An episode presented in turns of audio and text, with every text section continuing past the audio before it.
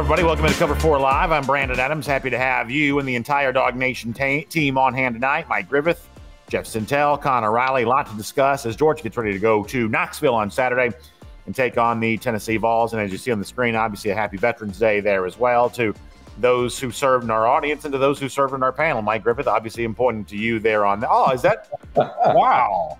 What a cool photo. That's that's terrific. That's that's really something. Uh, a lot of folks are aware of this, but uh, Mike was in the um, was in the uh, is it the Airborne Infantry? Is that what that's called, Mike? 82nd Airborne. Yeah, 82nd Airborne. That's uh, really incredible, Mike. Uh, what kind of memories do you have of that still? I mean, it was it was uh, it was fascinating. I mean, uh, parachuting is uh, you know kind of a one one of one of a kind experience. But I, I think the key was Brandon for a young guy that hadn't really accomplished much. You know, I learned uh, you know what the value of motivation was. Sure. Uh, I learned uh, a lot about esprit de corps, uh, having good teammates like you guys, and how you can accomplish synergy when everybody works towards the same goal. And and uh, you know, it might sound a bit cliche, but you know that that flag on our shoulder was was the symbol that we were all willing to die for, without question, without cause.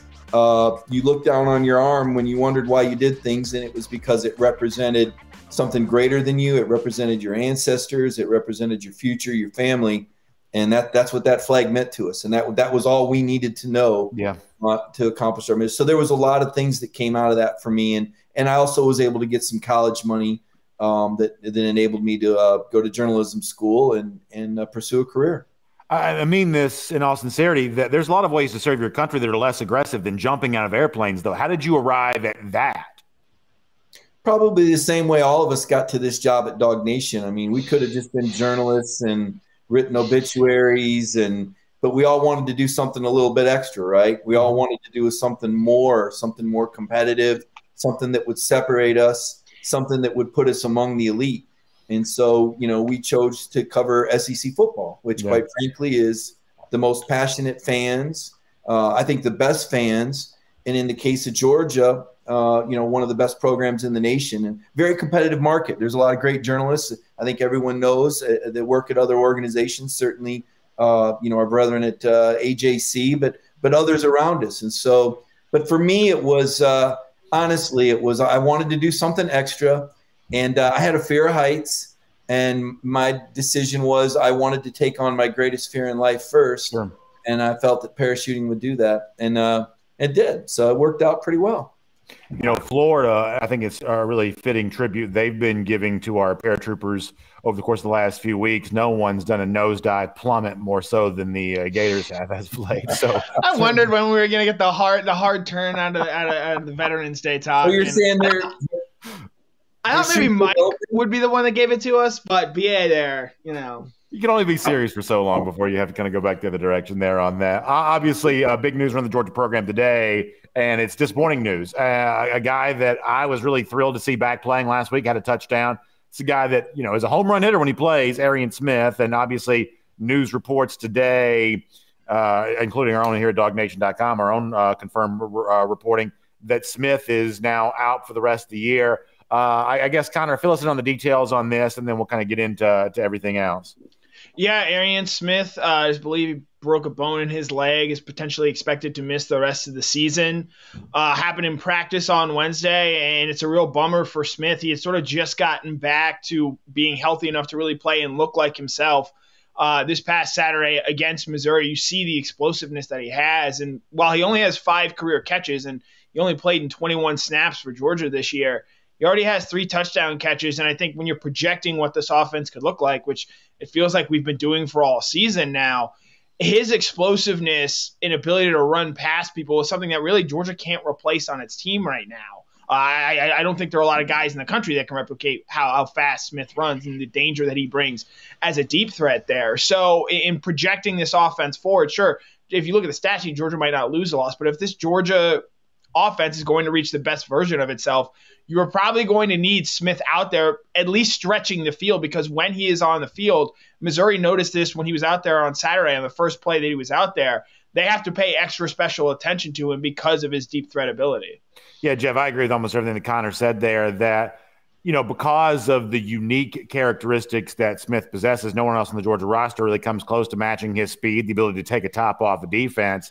You know, to to hear that he's not going to be able to do that for showing you a flash of what he was able to do on Saturday, you know, I, I think that's a pretty big setback for the Georgia offense. To me, it's just an example of Georgia may be good enough to win it all, but they're never going to be as good as they could have been with guys like this not playing. Yeah, I think that's a great, uh, great nosedive or free fall into uh, what we're talking about here, Brandon. Because I mean, I mean, if the Georgia team ever does win this Natty, and it happens this year, uh, I think a great thirty for thirty would be all the potential pieces that will likely go on to Sunday futures that are just unavailable. Not, I mean, it's tempting and it's tantalizing, but it's almost like you just got a whisper of what Georgia could be with Arian Smith. Maybe that's just fleeting moments because he's so uh, fleet of foot, but and then it's gone just like that in an instant, in, in an instant, in a flash. And I, I know, I know it takes away, you know, potential home run hitter, potential exclamation point, but I mean, let's face it. I mean, I don't know if Arian Smith had moved into the major contributor phase yet for this program it was a potential contributor phase, which we we find saying a lot right now with this offense in terms of I like to call them potential sticks of dynamite, and it seemed like the fuse just got lit with Arian Smith, and man, it, it is what it is. I mean, I'd love to see any other team in the top ten take away probably. I think it's fair to say, guys, if you had to look at it, maybe six of the top twenty players uh, are not available uh, for this season at least six of the top 20, 25, and yet here they are still chugging along like a locomotive at number one in the country. Mike, what do you think the uh, Smith injury means here?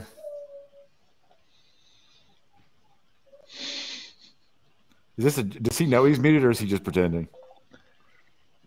I was just pretending. Okay, good. Okay, I, could, I couldn't tell. he, was, he was not. I, I, was saying that's a heck of a take from uh, Sentell there. I really, uh, really put that one together there, Jeff. Um, it's true. I mean, you think about how dynamic Georgia could be, and I think Brandon, you know, put that well. As good as this Georgia team is, they could be even better. It's kind of scary if you plug in a Pickens and Blaylock and Arian Smith. I mean, when we talk about world class speed, I mean, guys, we're talking about this guy ran a 4 2 3 40 mm-hmm. when they did their combine day. Nobody else, there were two guys, I think, in the four threes. I want to say uh, Burton and one other guy was a high four three, and then you got into Adam Anderson at like four four five, who was faster than all the running backs, and and, and he's out. Jamaree Salyer's out. Your your best offensive lineman, uh, maybe not most talented or highest ceiling, but currently your best lineman. Uh, it, it's really remarkable what they've accomplished. I, what does it do?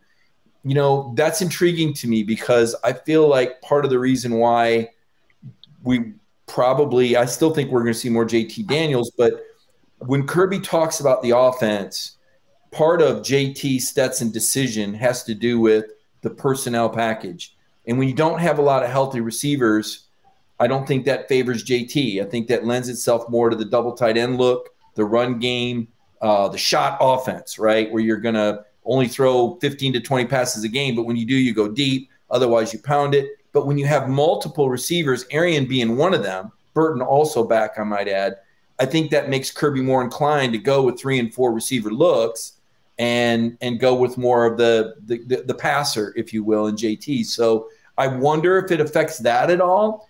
Uh, but to your point, Brandon, I think when teams played Georgia and number 11 was out there, he, he's one of those high alert guys. Like, hey, that guy there can get behind you real fast, as Missouri found out you know, Connor, I've just been of the belief that if Georgia to win a national championship, a big play is going to be made in December January, maybe even still in November, but certainly December, January by somebody that maybe hasn't been the provider of the big plays thus far. And I'd said over on my show a few times that I had a little bit of a fan's intuition that Arian Smith might be that guy, you know, coming back from injury because of what we've all described that he was able to do, that he's the kind of guy I could see having a big play that, you know, allows Georgia to win a close game or something like that. And now he's obviously not going to be able to do that. So I'm kind of left to wonder, okay, well, well, who does step up? I mean, I've still got the Atlanta Braves in my mind, you know, Eddie Rosario and Jorge Soler, all these guys that were not even considerations for Braves fans going back in the springtime. They're the ones that are making the big plays in the postseason.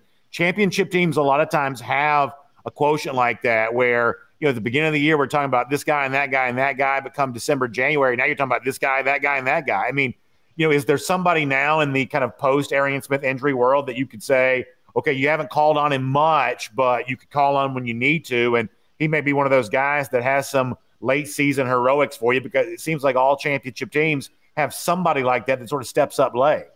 Well, in terms of what I think this Georgia offense wants to do in terms of replacing Arian Smith's potential, I think the two guys are Jermaine Burton and Ladd McConkey. I think you saw what Jermaine could do, and I thought that that like one the 47 yard catch that he just snatched away from the Missouri defender last week was really impressive, especially with the physicality that he had showed on that play there. And I think he does have the explosiveness to stretch the field. And so I think he's someone as he gets healthier is going to continue to become a big part of the offense as we all sort of expected. But I, I think with no Arian out there, that's going to increase the amount of time that Ladd McConkey is on the field. Ladd McConkey may not have the straight line speed that Arian Smith has, but he's got an ability to get open, and he's shown he can make big plays down the field in terms of stretching this team vertically. I will note, I, I wonder if maybe this, you know, with, with with the loss of a big play threat, maybe this changes the way this Georgia offense chooses to attack. You think back to that 2019 LSU team where they so clearly excelled was attacking those 15 to 20 yard throws mm-hmm. in the middle of the field. An area I'd say JT Daniels really excels at. And I wonder if as, as we get deeper into the season, potentially we see him play, maybe a guy like Darnell Washington gets more touches there because that's an area where we've seen him when he's gotten touches in those situations. Obviously, Brock Bowers we know about, but Darnell is a guy who on limited touches so far we've seen he can take a you know a five to ten yard catch and stretch that into a bigger play there. So I think Darnell Washington could be a guy in the passing game. Well, everyone obviously has big expectations for him. I think is a way to stretch the field and take advantage of areas that won't be heavily guarded. I think Darnell could be a guy that sees some extra touches. That's a very interesting take on that. Jeff, I guess we'll kind of finish with this. Foster Moss brings this up. I mean, he, I'm quoting him saying, I mean, Georgia's essentially played without Arian Smith all season long. So how big of a deal is this really? I think my issue, though, on this is I'm projecting for what's going to happen when Georgia plays a close game. I think eventually Georgia's destined due to play a close game against somebody, whether it's this Saturday against Tennessee or you know in the SEC championship, the college football playoff. Georgia's going to be challenged uh, to use everything at its disposal at some point in time. It's hard to imagine Georgia win a national championship without doing that. So when I'm talking about the the value that Smith potentially brings to the table, I'm more projecting that in a game in which you need every weapon at your disposal and as I said before, at some point in time, Georgia's going to be in one of those kinds of games, and now it won't have its speediest receiver available to it. Yeah, I wonder. I think a lot of people are hitting the right notes with uh, maybe that gets more balls to Darnell Washington, maybe that allows Brock Bowers to be even more of himself than he's been. Uh, the other thing you think about, I don't know, if we all were, were really had to maybe put a Coca Cola on it, would we say that was Arian Smith going to catch four more passes this year, and maybe three or three of them would have been touchdowns? Was he going to catch 20 more passes, and maybe eight of them would have been big plays? I mean, that's probably the role he might have mushroomed into if he was kind of playing at his best self. I think um, it's getting to the point where you just know Georgia's going to have to find three or four receivers. There may just be the three or four receivers that are left healthy with maybe a you know, is it Rosemy-Jacksaint? I think the, the the steady eddies, so to speak, not to confuse them with Eddie the Blind Squirrel, but the steady eddies. I mean, that those guys down the stretch might probably have to be the Ladd McConkeys of the world, the Jermaine Burtons of the world, and maybe even um, I don't even want to tempt fate by saying Dominick Blaylock yet, but uh, maybe maybe maybe it's just you know continuing to feed those two backs, um, continuing to get more James Cook touches or feed those two tight ends because we know Georgia's not going to throw the ball 20, 30 times a game likely. Uh, so you wonder. You, I think it just takes out takes off the fear factor of Georgia's offense a lot, uh, and maybe it just causes Georgia to just do more Georgia down the stretch. It's Cover Four Live. That was Jeff Sentell, Connor Riley, Mike Griffith on hand. I'm Brandon Adams. I'm happy to have you with us as we go through everything that's going on with Georgia football here right now, including the game on Saturday against Tennessee. In fact, let's turn our attention to that right now. Mike, you said something interesting a moment ago. It sounds like I'm hearing you say your prediction is you expect JT Daniels to play more against Tennessee than he played against Missouri. So let me kind of drill down on that with you if you don't mind. Do you think Daniels plays in the first half on Saturday? I, I, I really don't have a, a, strong opinion on that. Um, I really don't know. Uh, I just feel like JT is getting stronger and better. Kirby made a reference, uh, unsolicited reference, where he dropped JT. And I don't know, Connor, if you remember that. We were talking about the receivers coming back, and he said, You don't just throw these guys out there. You got to go through a process, whether it's Dom or Darnell, Joel, JT. Darnell, Tyke, JT. Yeah. We're going, where did that come from? I thought JT was all the way back. Maybe that was Kirby's way of telling us that that there that in his mind, you know, he wanted to see more from JT. I mean, he is very cautious with JT. We saw that last year. That could JT have played earlier? Yes, but Kirby wasn't comfortable that JT was strong enough. I mean, he has a very high threshold, I think, for players before they return from injury.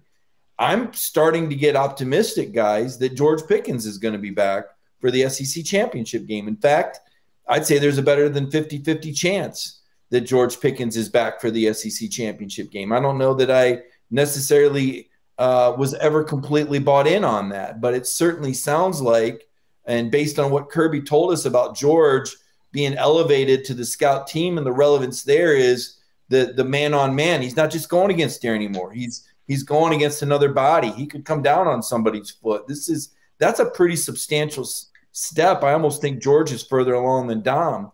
Um, and once Pickens gets back, right, we, will forget about Arian Smith quickly because Arian was never going to be a 25 catch guy this year. You know, the fact is he, he missed part of spring. Um, you know, he he's still getting comfortable in the offense. Uh, he was absolutely a weapon, but he wasn't a guy you were going to target four or five plays a game. To Jeff's point, I still think you miss him because when you did use him, he's devastating. I, mean, I think the guy's averaging like 33 yards, and and, and Connor might have cited it. Three of his five career catches are touchdown passes. I mean, it's kind of ridiculous. But um, Eh, getting back to your question, B, I know I'm, I'm kind of stumbling around it. I, I don't have a hard and fast answer. I don't. I don't know that there's that there is an answer. I think this is very fluid, but I do think that JT is on the table for Kirby more than he was a week ago. Kirby's advisor says I look mad at Mike. Man, y'all don't get all of. Y'all know I don't have a good listening face, and you know I'm super self conscious about this. This has been going on around DawgNation for years. I don't have a good listening face. My listening face is this.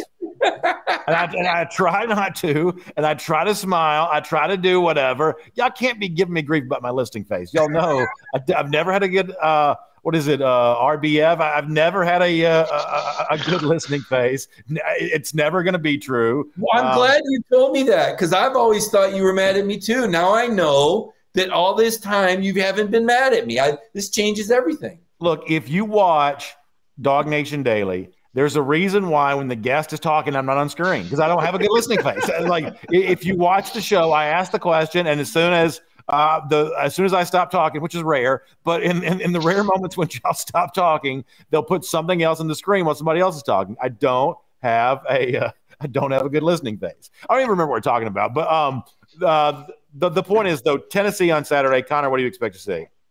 Well, we were talking about JT Daniels. Do we see him? I do think we see him again. I sort of like last week. I'm not sure if it's dictated by score or situation. I do think um, I'm zagging here, and I think Georgia puts this game away early. Um, I, I, I, think this Georgia defense has heard uh, all about this Tennessee offense this week and how explosive it is and how they're able to score from anywhere on the field. I think this Georgia defense relishes a challenge and looks forward to going out there and slowing down Hendon Hooker and Josh Heupel in this Tennessee offense. I will. I, I'm interested in the comment Mike made about seeing Pickens for the SEC championship game because uh, part of me wonders because he's not officially cleared yet, as far as we know and I think he's maybe running out of runway a little bit if that clearance doesn't happen soon. Now, knowing my luck, it could happen tomorrow. Uh, but if he's not cleared to return, what we know about the scout team and guys coming back, it is not you're cleared to play and you're coming back. And I know he's already working on the scout team, but even from there, it takes two to three weeks to ramp up and get to where he sort of needs to be physically to be on the field. You saw that with Julian Rochester. You saw it last year with JT Daniels as well. Darnell Washington, another name worth mentioning there. So, uh, as far as George Pickens in the SEC championship game, if it doesn't happen within the next week where he's cleared and, and then ramping up his practice reps, I am a little dubious that we're going to see him there for that game. I mean, my thing, Jeff, on Pickens always been I take it as quite comforting and I'm saying this as someone who's not just Georgia fan, but someone who's particularly a fan of Pickens. I just have always been so entertained by him.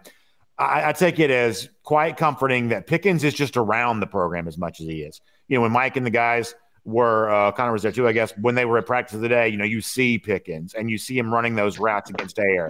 I remember seeing him at the Auburn game, and I think he was at Jacksonville there as well. You see him on sidelines for home games. You know, if this is 2020, I don't mean you know to pick on guys, but you know, like you know, you got guys opting out and they're just gone. You know, they're, they're just nowhere to be found. But George Pickens has not been an opt out for Georgia here this year. He's been injured, not able to play, but his physical presence has been around the program. And as long as they keep winning and as long as it keeps looking like a lot of fun, all of a sudden, you know, sticking that toe in the water and jumping back in that pool, it just it just remains a possibility. Now, as far as when you you know have to be cleared and things like that, I'm not you know smart enough to know that, but I, I do know this: as long as he's only an arm's length away, the chances of him making his way back to that football field, you know, they certainly aren't zero right now.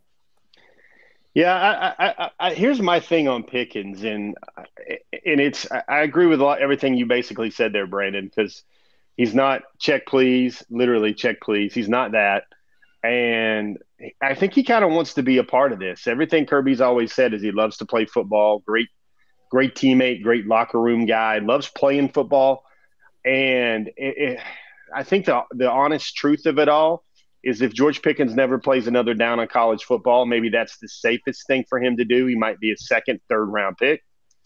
But then if he plays, if he plays maybe the last two or three games of Georgia's season, and if he gets two or three games of Georgia's season, I know there's probably going to be at least at least two touchdowns, at least two or three big plays in there. That's the one thing I want to counsel people about. I see this all the time, even with elite athletes, five star athletes in high school football just because they're back and they're cleared, everybody expects them to go back to warp speed and their best. And that's going to be really hard to do, even within such a natural, instinctive, go get it pass catcher like Pickens. Like we all know Pickens is not going to have to run crisp routes to make a play for Georgia because he hasn't really ran crispy routes so far to make oodles of plays for Georgia. I think, uh, I think, you know, we look for storylines and we look for the great ending or we look for the great twists what about in this season of Georgia losing piece by piece by piece? What if Brandon gets one of those guys running into the squared circle from the locker room up and down the up and down the aisle, and he is a gangbusters player like a George Pickens? I think if football karma has anything to do with it, they take away, they give back. Wouldn't it be special to see Pickens maybe at 80, 90% of what he used to be? Or what he was at his peak, uh, playing for Georgia down the stretch in some really big December games. I mean, Mike, I'll make a reference to something happened before I was done. Uh, I should say before I was born. But you know, when uh, when Willis, Willis Reed came back on the floor for the Knicks back in like the 1970 NBA Finals, he only had I think two points or something like that, but his presence obviously lifted uh, lifted New York there that day. And so, you know, if Pickens comes back and plays. I don't know that I need him to be Georgia's best receiver. I just need him out there. I, I just think that in, in, a season in which so much of what George has done has been about chemistry, and so much of what George has done has been about the emotional lift that players provide themselves. Kind of a selfless team, I would say. Just the presence of Pickens, even if he's not, you know, quite the same guy that we've seen in, you know, certainly the Cincinnati game a year ago or the or the Baylor game the bowl game the year before that. He's had a penchant for great play in January. Even if he's not quite at that level physically, just being on the field would be an emotional lift for Georgia, I think. He did it again. And I can't tell if you're joking or not. Got to let him go. It's Veterans Day. Got to give. Got to give him a salute. Got to give him that. Can't call him out. I think. I think that when George comes back, he'll be George. I, I think there's only one speed for George Pickens. I think he's that special of a player. I, I don't think you'll see a, a George Pickens where you'll go, oh, he would have made that catch before. George is fearless. He strikes me, and I know a lot of these players a big part of the comeback is the mental aspect of it and trusting the knee and that that's not how George strikes me and haven't seen him run routes and I know Connor's seen him as well and I've seen him at each opportunity. This is not a guy that's holding back in the least. And if you look at the way he's built, you know, he's not a very heavy guy, so it's not like uh, he's just incredibly fluid. I guess what I'm saying, BA, is I, I would agree with your point, but I don't think that Kirby would play him just, you know, because it's a you know it, he's pretty good. I, I, think when George comes back, I think you're going to see the whole Pickens effect. I mean, he has looked good for over a month running routes on air, and I could be wrong, but he doesn't strike me as someone that has the capability of holding back even when he wants to. Certainly not with a water bottle or when he plays Georgia Tech. Connor, you, you had your hand up. Go ahead. Yeah, so my brain's churning and thinking about the way this Georgia season plays out and looking at the college football playoff, which I know we're going to get to in a minute here, but let's say Alabama loses to Auburn and it's Texas A&M in that game uh, in the SEC championship game. Is there maybe does that does the fact that that is not potentially a uh, you know, a, a, game where I think at, that point, if Alabama is not in the SEC championship game, I think Georgia can even more afford a loss in that situation, assuming they're going to be undefeated, which I believe we all here believe. Does that only further encourage Kirby to be cautious? Because to the point Mike made, you don't need to put him out there against Charleston Southern. You don't need to put him out there against Georgia Tech. You need to put him out there in games that are going to potentially win you a you know college football playoff game. Is the juice worth the, worth the squeeze there? To quote Mr. Griffith. So uh, part of me wonders, you know, if that SEC championship game loses some of its luster, whether Alabama loses again or what have you. Part of me wonders if maybe that encourages Georgia to be even more cautious with George Pickens because again, this with all that he has to play for him, you only bring him back if you know he is in a position to help you win a game that you could not win without him. Well, I'm going to aggravate you by saying this, Connor, but I'm going to say it this way. I think Alabama is the toughest opponent that Georgia can still play. I believe that Ohio State's the second toughest opponent that Georgia can still play. I'm starting to think that Texas A&M may be the third toughest opponent that Georgia could play. I'd, I'd actually, I think with the way Texas A&M plays and the way we've seen Georgia struggle this year, I actually think Texas A&M is the team in the country that could potentially give Georgia the most trouble, at least with what they do defensively. I mean, we'll get into our playoff conversation a little bit later on. I think there are three teams right now that I view as legit playoff contenders that I don't think are getting enough conversation. One of those is Michigan, and they got talked about plenty this week. But the other two for me are Notre Dame and Texas A&M. A&M at 11 right now, two losses coming early in the season when they were getting over an injury to a starting quarterback. I think A&M in an SEC title game, and there's a chance it happens. Alabama has lost the last two times – it's gone to Auburn, and that's where they are again here this year. It is not a foregone conclusion that Alabama wins the SEC West and a national championship run for Georgia. As Connor said, you may not play a tougher game than what you might get from Texas A&M. I still kind of value what Ohio State's capable of doing offensively, but the last couple of weeks, A&M has looked better than Ohio State. Jeff, I think I saw your hand in the air. Jump in here if you'd like to. Yeah, I mean, uh, that's the thing. It's funny it's funny. Look how the narrative has changed. What was in the beginning of the year? It was Georgia. Are they going to get in a in a fireworks show with another prolific offense, and then the kid they keep up? And now we're talking about the teams that are the the, the spoils, the most likely foils for Georgia's season, and it's a Texas A&M team where their fan base is really not happy with their quarterback play or their offensive output, but they got a pretty salty and a pretty sporty defense, and it's it might be the way that Texas A&M threatens a Georgia would be to kind of kind of play the way Georgia's playing this year a little bit with really hard defense. I mean, Texas A&M they showed that they can cover. They they showed that they can uh, definitely um, stop the run, and they I mean they're playing very solidly in the SEC West. I just in the back of my mind, I just hear I just hear Bama. I hear Bama. Mm-hmm. I hear Will Anderson. I hear all those young guys getting better. And remember, we all said at the beginning of this year, I think all of us said again this year is like Alabama's best players are finally going to be ready and hitting the field right around November or December anyway.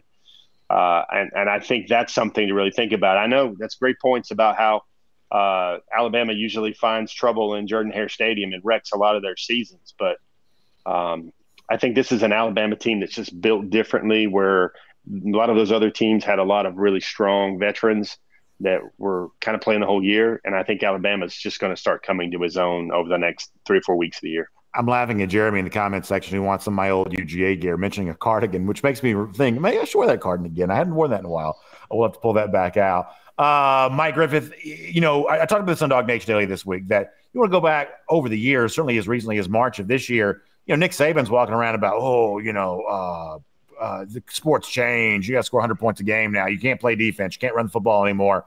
But if you look at the way the 2021's operating right now, it's really funny how the mountain has kind of moved back in the direction of not just Kirby Smart, what they're doing at Georgia right now, uh, although uh, offensively they're you know first in the SEC in yards per play, second point scored. You know they're they're doing plenty offensively, but but they are not playing Big 12 style football right now. Nor is Texas A&M either, and that was used to the tune of beating Alabama a little earlier this season You saw Auburn beat Ole Miss the other day. Certainly, the Mike Bobo offense is not really Big 12 style football either. Oregon's a fairly conservative offensive team. Michigan State's a fairly conservative offensive team. You know, is the offensive revol- uh, revolution that Nick Saban was sure was taking place in college football? Is is Saban perhaps wrong about some of that? No, I, I just think that I think that this year a lot of the great quarterbacks moved on. Um, I think you got a lot of young quarterbacks outside of, of Matt Corral in the SEC. Uh, a lot of youth out there. I, I, think ultimately that's that's still what it takes. And you know, Georgia hasn't won the national championship yet. Mm-hmm. You know, they haven't really run into an opponent. I mean, if we're being honest, I mean, Auburn is the best team they've played so far. That's not Georgia's fault. If you look at the schedule, I mean, you could say Arkansas is a great team, but that day they weren't. You know, KJ Jefferson wasn't 100%, and Sanford Stadium took over, and it was 21 to 0 you know, before, you know, Sam Pittman could blink his eyes, you know, between the crowd noise, the momentum Georgia had early. Uh, but you look at when Georgia's caught teams, and and I think it's been somewhat fortuitous, right? I mean, Florida lost a 49-42 shootout to LSU, and yet it's three to zero. They hold Georgia to three points until three minutes left in the first half, and you're going, boy, that's that's crazy. So I, I'm not convinced that that it's come full cycle and and the days of dynamic offenses are over with. I just think this particular season, you know, uh, Kirby manages each game to win, and at the time they've played each opponent, this is this is what's been required to win. Could Tennessee take Kirby out of that ground and pound comfort zone?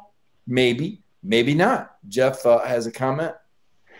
Yeah, Brandon, I would love this. Tell me how you would like this. I think the news is leaking out that uh, can we get a uh, Scott Cochran um, remake of when Georgia wore black? Because I mean, I think it's it's showing across the interwebs right now how Tennessee is wearing black.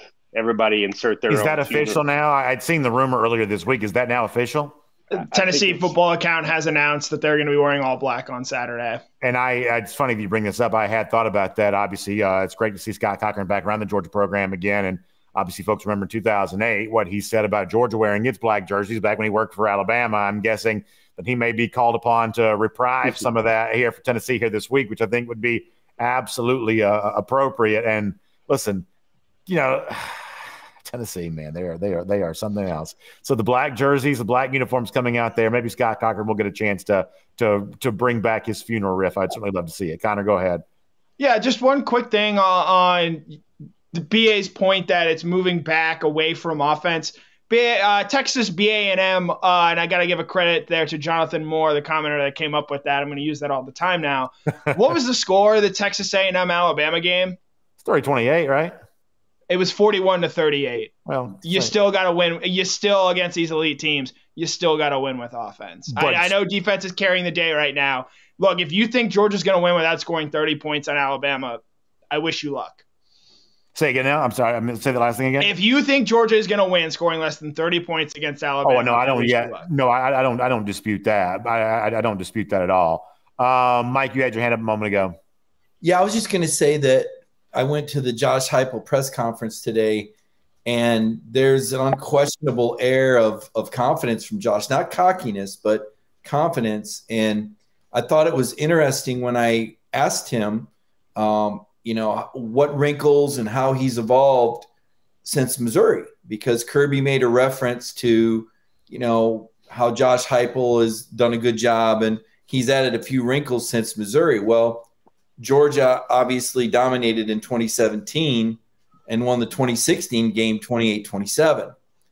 And, and Coach Heupel's response was, well, it has to do with players, you know, whether we're talking about Missouri or the 2014 Sugar Bowl. And I went, whoa, he just dropped that on Kirby when Oklahoma blasted a Kirby Smart defense in the 2014 Sugar Bowl. He just could, he just conveniently dropped that game. It's almost like him and Kirby have this classy trash talking going on between the lines, trash talking. For example, do they? I think so. Like, like Kirby says, it's one of the hottest teams in the nation on offense, and and Heupel says it's one of the best teams you've seen statistically. You know, you're like, did they really need that little? I mean, it's like there's a there's a respect there, but there's Heupel, the former quarterback, and there's Smart, the former safety, and there's just this little extra plane of competition and gamesmanship that I just kind of sense. I mean, there's a respect, but like it's not an accident that Heupel dropped the 2014 Sugar Bowl any more than it's an accident that Kirby brought up the games at Missouri. So I, I just I always try to listen between the lines. And uh, and and Heupel's a gamer. I like this guy.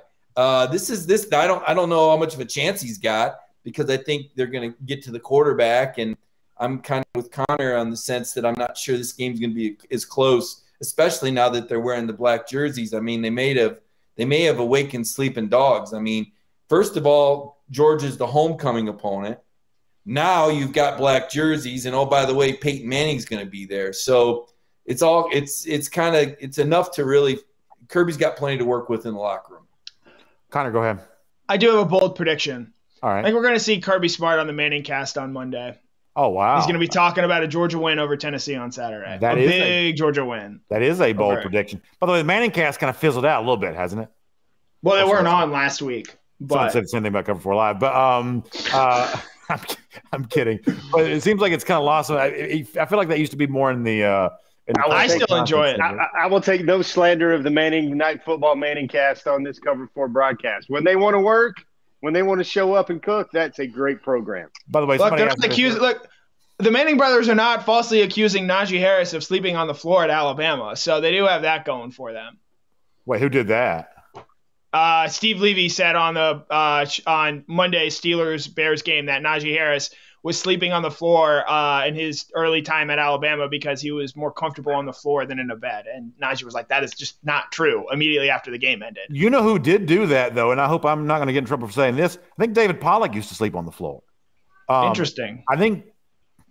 I hope I'm not making something up here, but I think Pollack told me that himself that in his early days, I never understood like like he would sleep on the floor before. This is like in like 2002 when he was a good player. He would sleep on the floor. I think that's true. I hope I'm not making that up. Pretty sure that's true. Um, And David Pollack's gonna tweet about our show. I have never slept on the floor.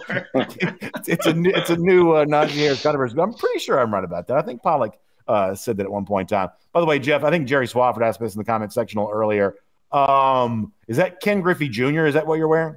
Sure, man. It's your favorite player's favorite player. Look at that, man. That's old Griffey Jr. blowing a bubble gut, blowing a bubble right there, man. Yeah, that's really cool. Uh, really cool. Yeah. Big, big Griffey guy from back in the '90s. No, uh, no question about that. All right, let's shift gears to this. It was a big day for Georgia in the recruiting front. Class of 2023. Raymond Cottrell, a four-star wide receiver in the class, uh, one cycle ahead, uh, committed to Georgia, which is always good news. What makes it extra specially interesting is that he flipped from Florida to do so in the midst of everything else going on with the Gators program to take another uh, commit away from Florida is certainly a pretty juicy idea, and it's perhaps a little bit of a precursor to what might go down with four-star defensive back Julian Humphrey there as well. Uh, Jeff, I don't have to t- tell you this is very fun for me to see Florida on such hard times right now, to see Kirby Smart as the reason for that, literally pushing him over the ledge here at the moment. Uh, is Cottrell uh, the latest example of that in your mind? Yeah, Brandon. I, I, let me let me check out your acting chops here. Let's do a dramatic reenactment of when Brandon learned about Georgia adding another member. I think it's the seventh member to their 2023 class. Yeah. Hey, Brandon, did you hear Georgia got a commitment in the 2023 class? He's a wide receiver. He's a, he's a wide receiver, Brandon. It's not one of those middle four star eaters. This guy's a top 100 prospect, Brandon. sure, Oh, and he's also a flip, Brandon. sure. And the icing on the cake, the uh, Gator tears on top of everything, it's a flip from Florida. And then his comments, Brandon, afterward, after he makes his decision, this has kind of been cooking for a while here, Uh-huh. is he actually said that he didn't feel like he was getting enough recruiting attention and he didn't like the way Florida was going about recruiting him.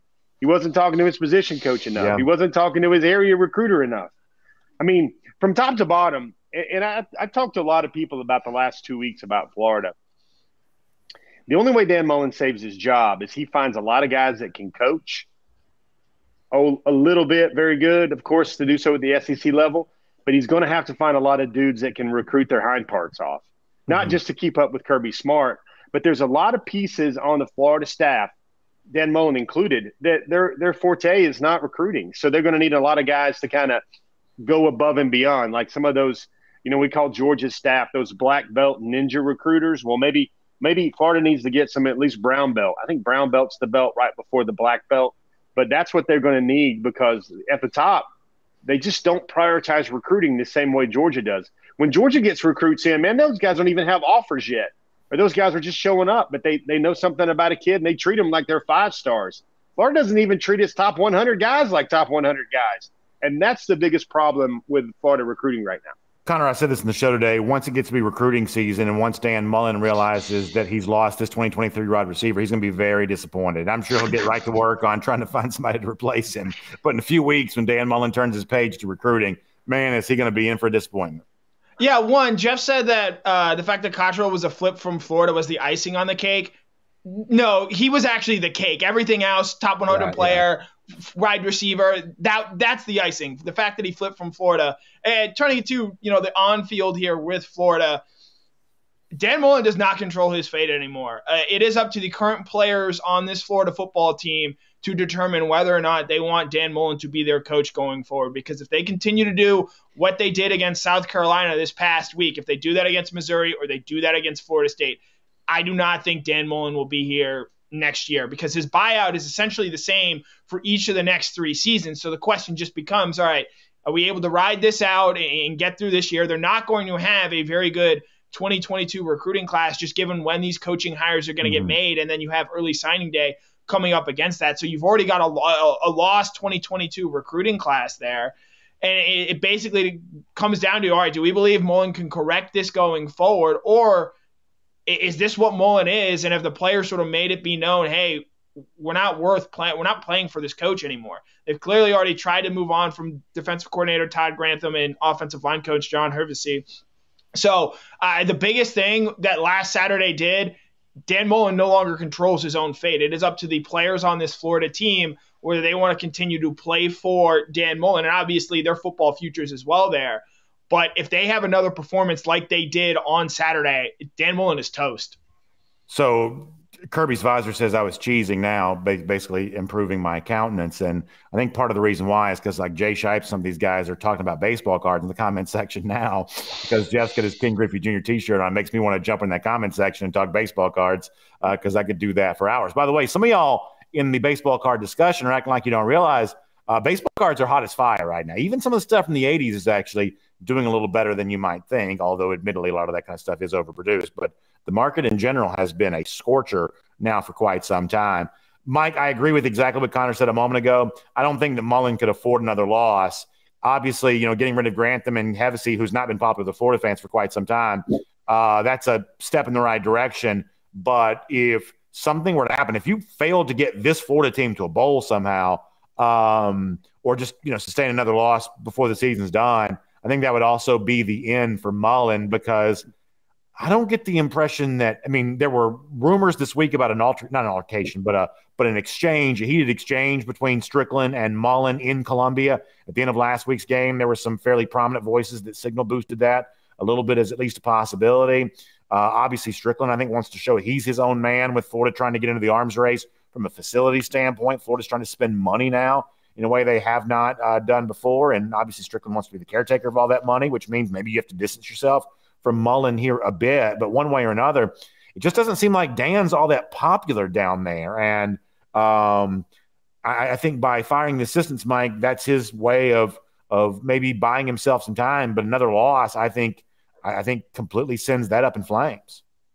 He was probably told he had to get rid of the assistants. I doubt he did that on his own volition. Sure. You know, Stricklin hired him, and the last thing that Stricklin wants to do is fire the coach that he hired, right? Because that's his mulligan and then he's on the clock with whoever he hires next. So Scott Stricklin is his biggest proponent, wants to keep Dan. Uh, I think there was a lot of optics involved in firing Todd Grantham. People can make the case, but is the team really better? Is the next man up really a better coordinator? I don't know the answers to that question. Again, uh, I watched Georgia struggle against them for 27 to 30 minutes in Jacksonville. And I don't know, did Grantham deserve credit for that or not? I'm not quite sure. It looked like the offense uh, gave way. Was Todd Grantham supposed to stop Georgia from the 11 yard line Was Todd Grantham responsible for a pick six? Um, you know, they I think the issue for Grantham was they brought him back after last year. I mean, they got torched defensively in their final three games. So I think the issue for Grantham really goes back to the decision to bring him back last year, something that wasn't popular with fans at the time. And listen, fans are also wrong as well. But I mean, part of the issue with Grantham was the decision to even bring him back after last season. Well, if we're going to give Kirby Smart a pass because Jordan didn't, Jordan Davis didn't play against Florida, which many of us do. Um, you know, Florida lost their Mike linebacker and their leading tackler at the beginning of the season. I mean, uh, and they did a nice job with some of the transfers they picked up. I thought on the defensive line, they do have some questions in the secondary, but I, I don't think this Florida team was a complete disaster. I mean, they outplayed Alabama for three quarters. This Alabama team that we're talking about, that oh, this is the toughest test. Florida had them beat in the swamp with a couple of executed plays on fourth down and a two point conversion. Uh, what happened at Kentucky? You know, 15 penalties, seven or eight motions. I is that Todd Grantham with those motion penalties? He gave up 17 points uh, to Kentucky on the road. So I, I, what I'm saying is I, I don't think Todd Grantham was necessarily the problem or the fix all. I think it was optics. I think we usually see it at the end of seasons where coaches fire coordinators, um, you know, to kind of buy another year. But I think this is mostly optics. It's uh, look there, we fixed it. Uh, you know, get off our tail now. Uh, but to your point, I do think they need to win at Missouri. Uh, I'm not sure that Florida State is a must win. I it's hard for me to gauge that. I do think that recruiting um, is going to be important. Uh, when I watched Tennessee fire Butch Jones in 2017 and broke that story the next morning from the airport, it coincided with Cade Mays decommitting. Cade Mays decommitting from Tennessee was the final nail in the coffin for Butch Jones. Talking to John Curry about it. You know, you can lose games, but once you start losing recruits, now the ship's sinking quickly. So I would keep an eye on those recruiting classes. Uh, certainly listening to you know Sentell's intel uh, when whenever Jeff writes or posts something, I, I take note of it. Um, but I don't necessarily think that um, Stricklin wants to fire Dan because here's the other question, guys: Who do you hire? Who's the slam dunk hire behind Dan Mullen? I mean, we thought the, the Chip Kelly was the first choice; he was going to be the slam dunk, and then Scott Frost was the guy everybody had to have. And in hindsight, you know, looking back on it, I don't think either one of those coaches have earned the uh, lofty salaries that they were paid when they were hired three or four years ago. Mel Tucker turned out to be the great hire. I'll say this: I don't think that Florida's anywhere near as good a job as LSU is right now, and I would probably put Florida behind the USC job there as well. I mean, obviously, it's talent-rich state, but man, something's going on there because the great moments of Florida football are now many years in the rearview mirror. And that's not to say that I don't think if Florida has an upper tier job, I do. But if you're comparing it to the two high profile jobs right now, certainly LSU, USC, I think has its own issues to deal with. But if you told me right now I could be LSU coach or Florida coach, I'm taking LSU and I'm running with that. It's just simply not in the same category of uh, of job for me, and I think that's probably a fair thing to point out. And you know, listen, I think it's probably also fair to say that by Mullen making the the move, and I think he could, very well have been instructed to do that. That it may be only prolonging what's eventually going to happen. Uh, but for a lot of Florida fans, this was overdue. They, the, the position coaches have been popular for a while, and uh, Grantham hasn't been very popular either. So uh, we'll see how that plays out. However, if they lose Florida State at the end of the season, uh, they'll fire Mullen before the sun comes up on Sunday. That's you know they this, this is not a year to be losing to Florida State, given everything that program has kind of gone through there. But that said, we'll uh, shift gears and uh, change our attention over to this with the uh, second week's worth of college football playoff top 25 rankings coming out this past Tuesday, inching closer to the ones that actually matter, the ones that'll put you in the college football uh, playoff. So we uh, looked back on this a few weeks ago and gave our thoughts at the time, and there's been some evolution since then. So, Connor, I guess I'll start with you. Who would be in your playoff four right now? We going right now, or what we think it's going to be at the end of the season? Uh, I guess I, I, I guess I don't both? really know. Yeah, yeah, do do whatever you want.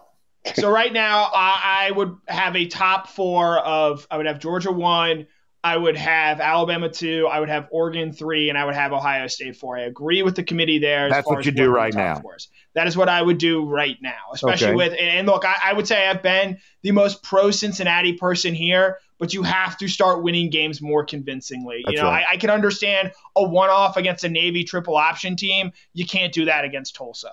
Yeah, the last three weeks, bottom 25 competition. They haven't looked Yeah. good against any of them. I would say if you're asking me what I think it is going to be on December 5th, the playoff four, I have Georgia at number one. I have Oregon at no, I don't have Oregon at number two. Eh. Yeah, I'll take Oregon at number two. I think Oregon is going to win out. I have Michigan at number three, Okay. and I have Oklahoma at number four. I I have I, and Michigan's look, part of this conversation. I do. I, I, I I know Michigan State won that game. Uh, I think Michigan State, Michigan is the better team over the course of the season, and I give a lot of credit to Mel Tucker for winning that day. And I can hear you chuckling, Mike. I feel like an idiot. I feel like Charlie Brown going to kick the football. Ohio State might pull it out away from me, but I, I think I, I think I like what I've seen out of this Michigan team, the talent that they have there, and the quite frankly the way this Ohio State program has struggled against good competition. If you don't score in the red zone, you're going to lose those type of games, and that's the most alarming thing. It's not the defense or anything else there with Ohio State. They don't score consistently enough in the red zone in recent weeks. So that's sort of why I'm going Michigan there. And then Oklahoma, I think they're going to win out, but they have just been so unimpressive that I think they're going to end up being the number four team. And when you factor in the impressive victories that both Ohio State and Michigan are going to have, I think that's going to propel those two teams ahead of Oklahoma there. Mike, what do you think?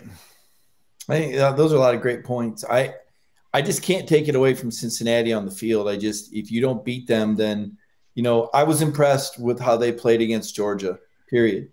And I was impressed that they went into South Bend and beat Notre Dame more impressively than 2017 Georgia did. Now these are different times, but I think Georgia fans, if anyone can appreciate the difficulty of winning in South Bend, and I've made a few trips there with other programs, that's a really tough place to play. You're not just playing the Irish, you're usually playing the referees too. And for Cincinnati to go in there and win that sort of showdown, that that was a big boy game. They were more impressive against Tulane, a common opponent, uh, than Oklahoma was. Um, But not more so than Ole Miss was. well. Old Old Miss isn't in the discussion. We're Well, that's my comparing point. That's why Cincinnati shouldn't be either. Tulane's won one game this year. Tennessee I mean- was more impressive against Missouri than Georgia was. But the point is, but, but the point is, though, Mike, over the course of the last three weeks, first of all, Georgia won 43-6. Like, how bad do you want them to beat them? I mean, I, I mean, how many how points bad do they have to beat them? But Missouri? the point I mean, is, the point just is, saying- it's three weeks in a row against teams that are power rated in the bottom 25 of the country, and they're eking out victories. Well, I don't know about eking out. Maybe they're not blowing them out, but they they're a defensive minded team like Georgia. If you look at the statistics, um, you know they're doing what they need to do to win. And as long as you stay unbeaten, I think you should control your destiny. Uh, you know they did step out and, and play a Big Ten team, albeit Indiana has faded since then. The quarterback's been injured, and they haven't been quite as competitive as many of us thought they would be based off last year. Uh, but winning at Notre Dame, and, and like I said, the way they showed up against Georgia left an impression on me. Uh, Georgia doesn't win that game if JT Daniels doesn't bring him down the field and, and Jack Podlesny doesn't kick a 54 yard field goal. It took Georgia's best to beat Cincinnati. Now, Georgia was missing a few players, but you know what? So was Cincinnati. They were missing their best corner, and their left tackle got suspended for the second half, and Azeez Ojulari uh, ate the quarterback for lunch. But I, I was impressed with Cincinnati. I can't take it away. I, I can't sit here and and I think I'm a pretty smart guy, but I can't sit here and say, well, you know what? Michigan State beat Michigan, but I think Michigan's better. You know, that's horse crap. You know, they play the game for a reason. Head to head needs to matter. Um, you can't take that away from those kids. They took it away from Cincinnati last year for a 34 to 10 lost Notre Dame team. Said, you know what? Even though Cincinnati went unbeaten in the regular season, we're still going to punish you. And unlike Georgia, which rolled over to Texas when they didn't get their way, Cincinnati still showed up in that bowl game and pushed Georgia around for most of the night, even though they had a playoff spot stolen by a team that just lost 34 to 10. So we all sat back and said, well, look at this. Cincinnati's going to play Notre Dame. Now we're going to see. You know what? They went in there and they won. I don't think you can take it away from them two years in a row if they go undefeated. If that happens, that's criminal unless all the teams in front of them are also undefeated. You got anybody else in the playoff? Well, you were talking about Cincinnati, so sure. Well, no, we're talking about the, the the whole thing. But I mean, if, if, if anybody else, Well, yeah, I have other. I'm going to put four teams in just like everybody. I'm not just going to. Well, can we? A, I mean, can we get to it? can we get? Yeah. Come on. yeah, I, I, think I'm with Connor on Oregon winning out, um, even though they've got a really, really ugly loss to Stanford. If we want to start picking on teams, uh, that's a really, really ugly loss.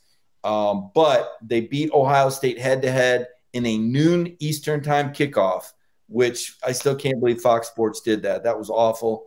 Uh, and then, the, then the final, the final game, it comes down to Ohio State, Michigan, and and uh, at least I think it does. I think either one of those teams would beat the West opponent, although Wisconsin is suddenly you know playing really well. Um, I, the game's in Ann Arbor, but but Connor's too young to recognize what it's like a John Bonham drum solo. I mean, it's just like smoking. It's like I'm back there, you know, smoking a cigarette. I'm just you know, kicking back, relaxing. Mike's Are you the only one that's allowed to ramble on here for five minutes at a time, Brandon? I thought we could all. Yes, he is. Hold on, hold on. No, I talk the least on. There is nobody talks less on cover four than I do. I talk the least on this show of anybody. That's fascinating. I'm going to take the Michigan Ohio State winner. I'm going to take Ohio State um, in that game. So I'm going to go with Ohio State as my fourth. Fantastic. Uh, Jeff, how about you? You have four? Yeah, I think I, I'm, I'm kind of smelling what Connor's cooking right there. I'm going to condense it. I, I, I see Alabama at two now, maybe Alabama at four. If Auburn if Auburn uh, pops Auburn pops Alabama in the mouth, then the whole question is who's your four. I wonder what would be more pearl clutching and more uh, outcry. Is it to get Oklahoma in there again with a impressive Heisman Trophy contender with the brilliant offense, or is it the Cincinnati Legion right there? I think those will be two competing things right there. I like Oklahoma in the middle. I guess you could say Ohio State in the middle there as well. But um, it's kind of funny. Brandon, you were talking about the drum solo. So like I've everybody's I got some friends that are at the Rolling Stones concert tonight, and they're all going crazy because uh, Zac Brown band covered a Queen song in the middle of it. They had the opening act, and that made me think about um, the drum solo, which was like yeah. the universe kind of spinning in that direction. But I mean, the four is the four. I mean, does Georgia are Georgia fans really going to pay attention to the four? Do they want a gangbusters four? Do they want the four most dynamic programs in there? Do they want the path of least resistance? I think most Georgia fans want to get Alabama again if they can.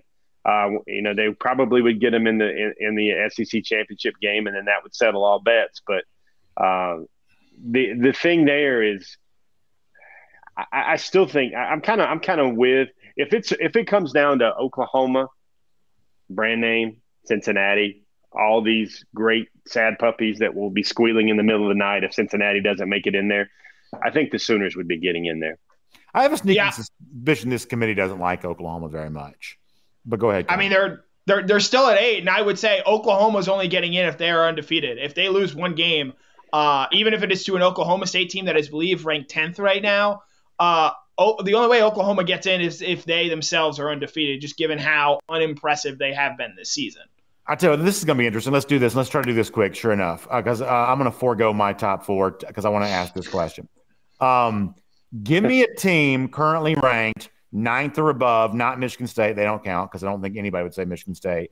Give me a team that's not making the playoff because you can go to some sports books. You can bet you can bet no on teams to not make the playoff. You can bet against a team making the playoff. So give me a team ranked in the top nine that you would say right now, not Michigan State. They don't count. Give me a team that you don't think is making the college football playoff. Uh, Connor, I'll start with you because I Cincinnati. Like Cincinnati. They're not made. This committee has shown they have not just this committee. Every single college football playoff committee has shown they have no interest in putting a group of five team in the playoff. I can guarantee you, regardless of what Cincinnati does on Saturday, and I don't know who they're playing, if Oklahoma beats Baylor, Oklahoma is going to jump Cincinnati, and they, they could win by one point in a uh, 2018 Cheez It Bowl type game. Be the ugliest game ever, but if Oklahoma beats number 13 Baylor, Oklahoma is going to jump Cincinnati. I do not think Cincinnati is getting into the playoff. I'm not trolling Mike when I say this. I actually think Notre Dame Dame's a better chance to make the playoff than Cincinnati.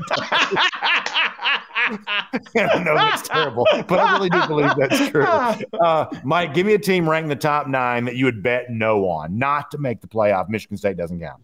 Yeah, Notre Dame. I mean, they lost head to head at home to Cincinnati. You can't. There's no way they could do that after what happened last year. After they lost at home because I don't think Cincinnati's going to lose. Now, there's a chance SMU might upset them, but I predict Cincinnati runs the table. And if Cincinnati makes it, they don't make it as higher than probably a uh, probably the three seed. There's a lot of a lot of games teams could still lose, but I can't see Notre Dame passing Cincinnati, and I think Cincinnati uh, makes it as a fringe playoff team. Uh, Jeff, give me a team top nine or above not to make the playoff. I, I think this is fairly self-evident to me that I think that's Michigan. I think Ohio State's going to take them out. That's the that's the team I don't think uh, that will make it into this. Yeah, I'm not as confident. I believe I'm going to have fun with my pick, I believe my no would be Oklahoma, either because of a loss or somehow, some way, just getting excluded. There's something weird kind of going on with Oklahoma right now. First of all, they haven't played particularly well. Maybe they still do. Caleb Williams coming into his own there there's a little something going on with Oklahoma right now that I think is worth following here a little bit. They would be my no pick, I think, for right now. Kind of go ahead. I don't want to take time away from BA here, but could you imagine the outrage if, let's say, let's say uh, Alabama gets the SEC championship game, but they lose to Georgia? Imagine the outrage of the college football public if they take a two-loss Alabama over an undefeated Oklahoma. I mean, and you, they've you never done that. They've no, never done. There has never been a two-loss team to make the college football playoff, and but they've also never chosen a team with a worse record over a Power Five team that was unbeaten, right? Correct. Yeah, so that would be that would be breaking precedent. Something something's going on here. I, I don't think there's a lot of support for Oklahoma right now. And I think it's a thousand reasons. It's maybe no reasons, and I could just be wrong. But I, I, I sort of get the impression that there's not a lot of love for Oklahoma out there right now. Connor, give me a team in this nine, like Brandon scenario there, that you think if it comes down to them in Cincinnati, Cincinnati would get in. Wake Forest. If Wake Forest was still undefeated, they would have gotten over Wake Forest. You think so? Yeah, if because uh, look, Wake Forest has got fewer students than Mill Creek High School. I mean, if you're going to like, um, if you're going to take a school that's bad for business, for Collins Hill, playoff, you might as well take the group of five school at that point in time and shut all these people up on Twitter. They're always whining about it. Um, if undefeated Wake Forest was out there, I honestly think they might would have taken Cincinnati over undefeated Wake. I think Wake losing was actually bad for Cincinnati. I, I think so. I, I, think Wake is probably a good one, though. I, I would have been interested. I, am really excited to see them play NC State and Clemson these next two weeks. Um, a one law like let uh no, because then if Michigan State beats a, a one loss Michigan State can't happen uh, to where they don't win the Big Ten. But I would say potentially, you know, I think they take a one loss uh, non Big Ten champion Michigan State over um, Cincinnati. But I'm not that scenario. I don't believe can happen. I mean, keep this in mind too. We haven't seen the Pac-12 in the playoffs since 2016. I think that if it's a close choice, I think there'll be some motivation to include Oregon in the in the playoff. I mean, especially with all the you know the weird mm-hmm. stuff that's kind of going on with the future of that uh, of that event. You know, people want expansion, things like that. You know, there's there's going to be every opportunity to consider the Pac-12 if it kind of comes down to that. We'll take a couple comments here as part of our cover more, and we'll let you get out of there after that. Somebody asked the same question a million times.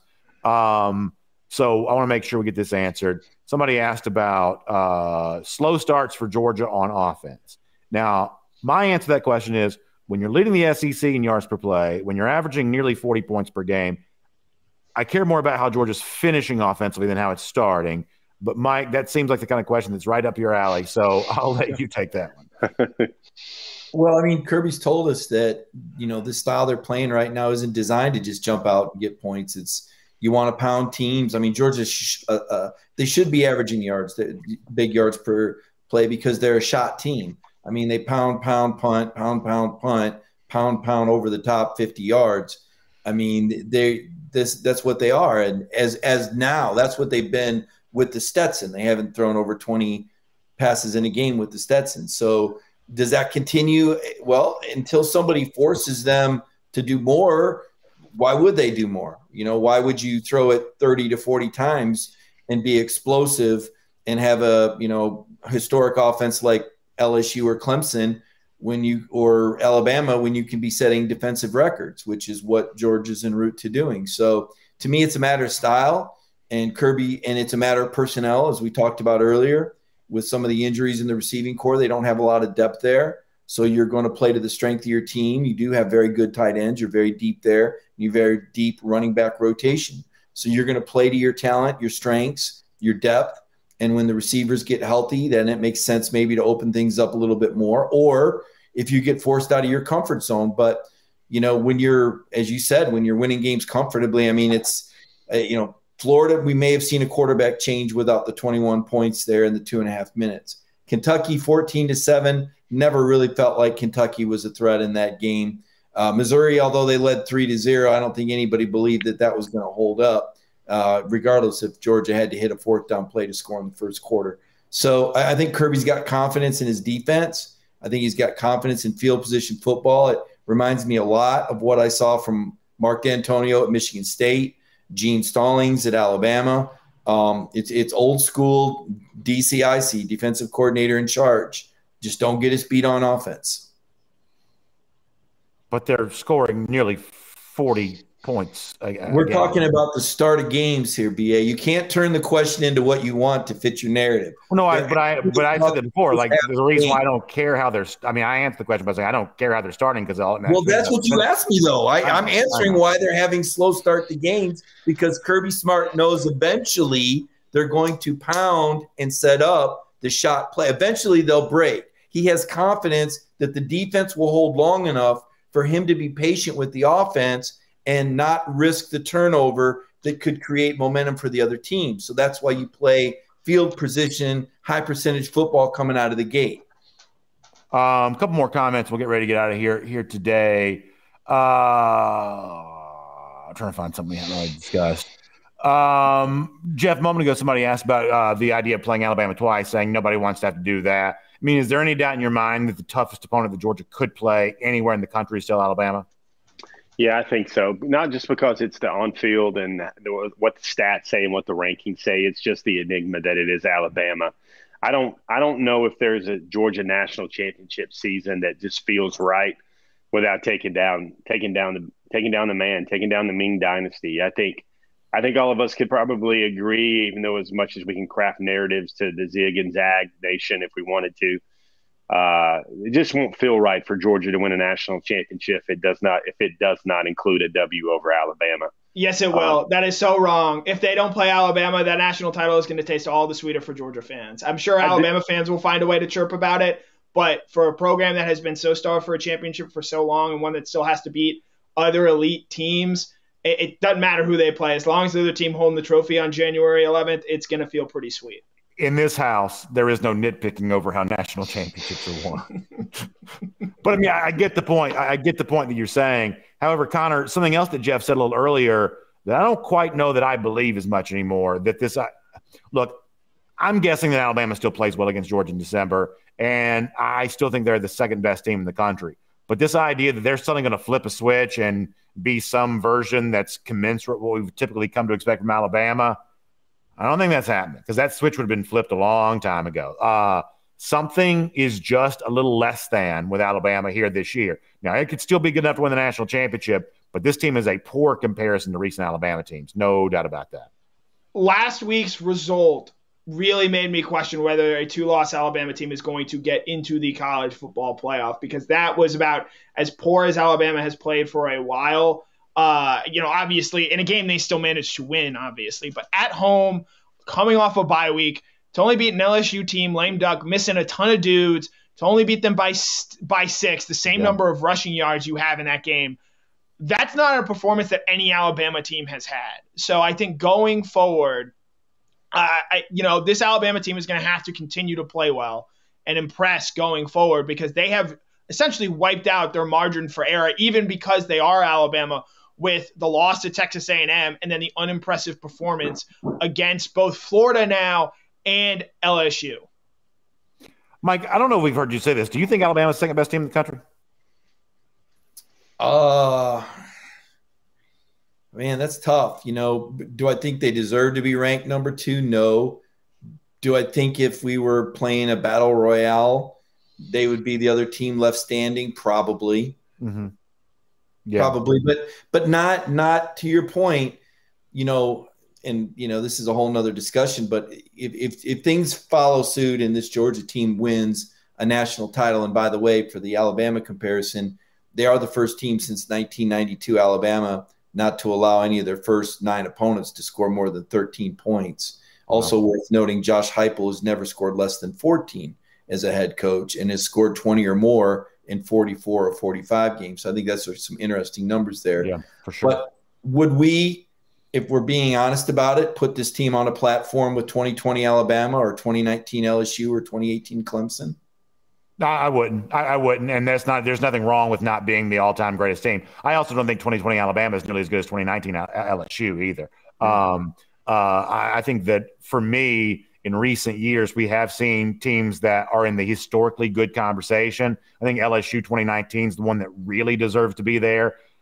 Last year happened. The, the championship counts. I'm not saying it doesn't, but I'm not putting a pandemic team up next to what LSU did rolling through the schedule they did in 2019, handling business the way they did. This Georgia team right now does not have the feeling, I would say, of a historically good team, but I really don't care that much about that e- either. I, I, am just trying to see Georgia be the best team in the country right now.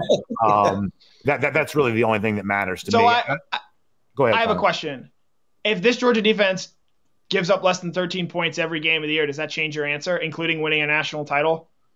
That's a really yeah. I think that you're bringing up a good point. That there is a chance that things could happen that would force me to reconsider that. Where I say, well, hey, they certainly did it differently than recent teams have done it, but maybe they were really so good because they just never yielded.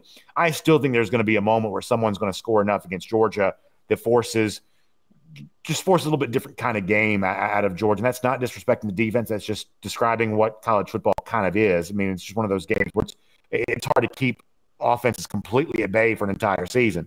But uh, but Jeff Connor's right. We'll let you have the last word and we'll wrap up the show. That while I don't really put this current Georgia team in the category of historically good teams as of yet, there's a lot of football left to be played and some big opponents where Georgia could certainly prove itself in that regard. Yeah, I, I guess I'm just going to feel differently than than both you and Connor do on this one, and everybody's entitled to think what they want to think. But to me, if you want to think about a team that's bound for greatness and wants to put its stamp on being great, I, think the thing is like I don't care how we get to the national championship as long as the the trophies up in the air. That that that kind of sounds to me like it's a little backdoorish. Uh, if Georgia wants if Georgia wants to become the an all time great team, I think you got to have a W versus Alabama next to that schedule. Not just because it's breaking the the drought since 1980, but I think it's proving once and for all that Georgia's best team can take down King Saban and Alabama uh, when they're in the way. I think I think it just makes it uh, I think it just makes it complete, and uh, that's what I what I have to say about that. Well, here's what I'll say. Uh, also, I mean, unfortunately for Georgia, who's obviously trying to get over the hump against Alabama, the one thing that Georgia fans should always remember is that maybe Georgia's win against Alabama would have already taken place if Alabama qualified for the SEC championship more frequently than it does. Georgia has played in the SEC title game three times under Kirby Smart. Alabama's only qualified for that game one of those three instances, and it's no guarantee Alabama qualifies again this year either.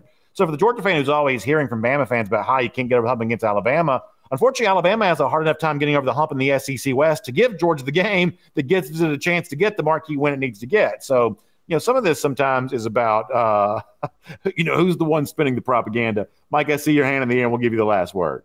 I've seen a couple comments about the Smith injury, just so people know that that wasn't a contact injury. So answering a question that wasn't completely asked outright, Tuesday, Bloody Thank Tuesday. You is when they scrimmage, but just talking with people, that was not a contact injury. I'm glad that you brought that back in the conversation because that was certainly a comment, certainly earlier in the show, uh, and I'm probably still now as well. So I'm glad that you uh, brought that up. Uh, appreciate you doing that. Oh, by the way, G Grace Bama voice in here. I made him mad about that. Uh, he deserves that for all the times he makes everybody else mad in the comment section too. All right, appreciate y'all being here. Cover four live. Hope you have a good night. Uh, big day from us tomorrow on DawgNation Daily. We'll have Jeff Sentell. We'll do a lot recruiting stuff with uh, Jeff heading towards uh, really a hot time here. Commitment watch, commitment, commitment watch. watch. for sure. Okay, uh, really, just shortly after uh, we're done, uh, Georgia could be adding a big piece for that class of 2022. So that would be exciting, and it'd be more fun to watch Florida squirm. Uh, so that wouldn't be a bad thing at all on that. Uh, Jeff, uh, I should say, Mike Griffith, Connor Riley also got you covered for all the action uh, throughout the weekend there from Knoxville. There, in fact, Mike's already on the ground uh, getting ready to enjoy himself and uh, give you all the coverage there for the uh, dog. So good stuff. We will see you back here next week for more Cover Four Live. Have a great night, everybody, and we'll look forward to talking to you